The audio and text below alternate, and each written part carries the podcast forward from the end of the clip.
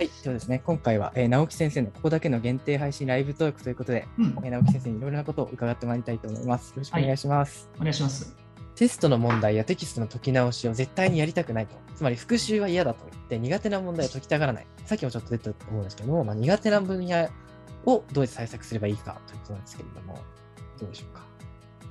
苦手ってやっぱり理解できてないからですね。うん。うん、根本が理解できてない。でもその苦手意識のある子たちを一切僕ら教えていくと、おのずとですね、なんかあのやっぱ根本理解できるようになるから、そのできてるその全く同じやり方をトレースして見せてあげて、同じようにやらせると、うん、こんなやり方あったんかみたいな感じで分かってきてできるようになってくるんで、それをでも一回頭の中でそのやり方を覚なんか一瞬で覚えれないから、やっぱりそこは何回も何回もやっていかなきゃいけないですよね。多分、今回とのその苦手な問題っていうのは大体決まってて、算数の問題だったら速さとか割合とか、うん、あの本当掃除の部分とかなんと思うんですよ。それって苦手というよりかは何回も繰り返しやってて、その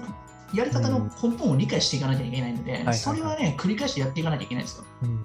うん、それを6年生がいきなりやろうと思って結構きついから、今の本当に4年、5年のうちから最初から土台作っといて、まあ、やっていかなきゃいけない。まあ、6年生の人は、まあ、今すぐにその辺のところやっていかなきゃいけないんですけどね。うんなるほど。まあ、苦手な問題はね、はい、やっぱ第三者の人の最後の手こ入れも必要なのかなって、ね、そうですね。やっぱ自分からだとなかなか、えー、積極的に解こうとは思いませんもんね。そうですね。お母さんがそれをまた無理やりやらせるともっとやりたくなくなるから、はいはいはい。うん、やり方をそのパターンを知ってるすごい楽しそうにやってるやり方をしてあげて、うん、あこんなやり方があったんだみたいな感じで、うん、もうしれっとそういう感じで教えてあげないといけないかなっていうところもあるし、はいはいはい、あとは、えっ、ー、と優しい好きなものの学習と苦手なものの学習と好きなものの学習サンドイッチ法っていうのを僕結構使うんですよ、はいはい、サンドイッチ法、はい、以前ちょっとお伺いしましたね。そうなんですよね。はい、苦手なものは真ん中に入れる。もう記憶に残したくないから、うん、その苦手かどうかっていうのを曖昧させるっていうのが技ですね、それが。はいはい、はい、だからその子が算数苦手だったら、最初国語の読解問題やらせてあげて、算数やって、最後は好きな科目のやつをなんかやってあげるみたいな感じで。やってあげる。まあ、アスパラのベーコン巻きみたいな感じで、ベーコン食べたさで。はい、そうです、そうです。だからやっぱりいろいろ工夫してあげなきゃいけないですよね。うん、うん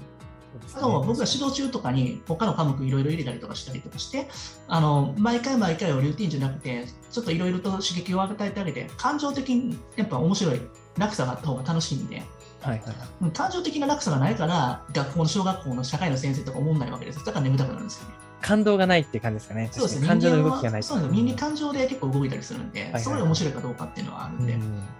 そうですよね。厳しさとね、楽しさっていうのをうまいことにバランスよくやっていかなきゃいけないですよね。はいはいはい。うん、この後に苦手な問題の後は、結構好きな問題とかがしまったりとか、思考問題じゃなくて作業系の暗記の問題とかにどんバーってしてあげたりすると、スカッとしますよね。うん、なるほど。うん、こんな感じですかね。ねはい。あ私の方からも少し言わせていただき苦手な問題ですよね。うん、なんか結構その、苦手な分野って意外とこう、うん、塾のテキストの問題だとさすがにレベルが高すぎる場合っていうのがあって、なんかその子のレベルにとっては、若干飛躍がある問題をもう幾度も解かされているから嫌だってなってる、うん、なってる場合が多いと思うので、本当に4年生ぐらいの基礎から遡ってやると意外と分かったりとかすると思うので、なんかそこのあれですね、やっぱ第三者の視点で、本当にこの子は遡って教える必要があるなと思ったら、一回遡って、そこからもう一度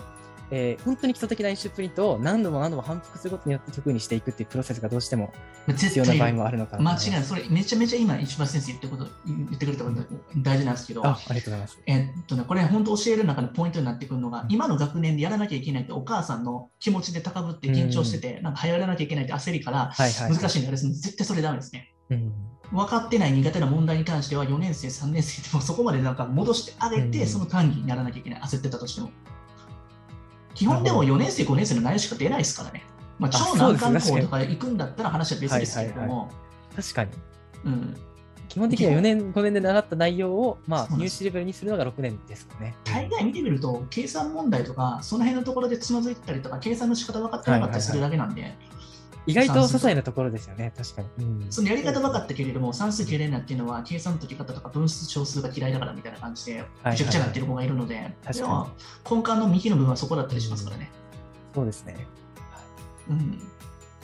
算数が好きなのか、計算が嫌いなのかっていう、どっちなのかなみたいな。結構計算が嫌いな子多いような気がしますよ。かなりそうですね。算数が苦手ってこのほぼ半分以上が多分計算が苦手だからっていう理由だと思いますね。塾ってそもそもなんか計算とかある程度土台できた状態で進めてくるから、前提で進めますよね。だからそこのところでこけてるってこと気づいてない人多いですね。うん、確かに。でも僕らその答案見たら何が苦手なのかすぐ分かりますけどね。そうですね。はい。一目瞭然ですね。本当に本日は、えー、直木先生、貴重なお時間いただきありがとうございました。ありがとうございました。また次回もね、はい、楽しみいただけたらと思います。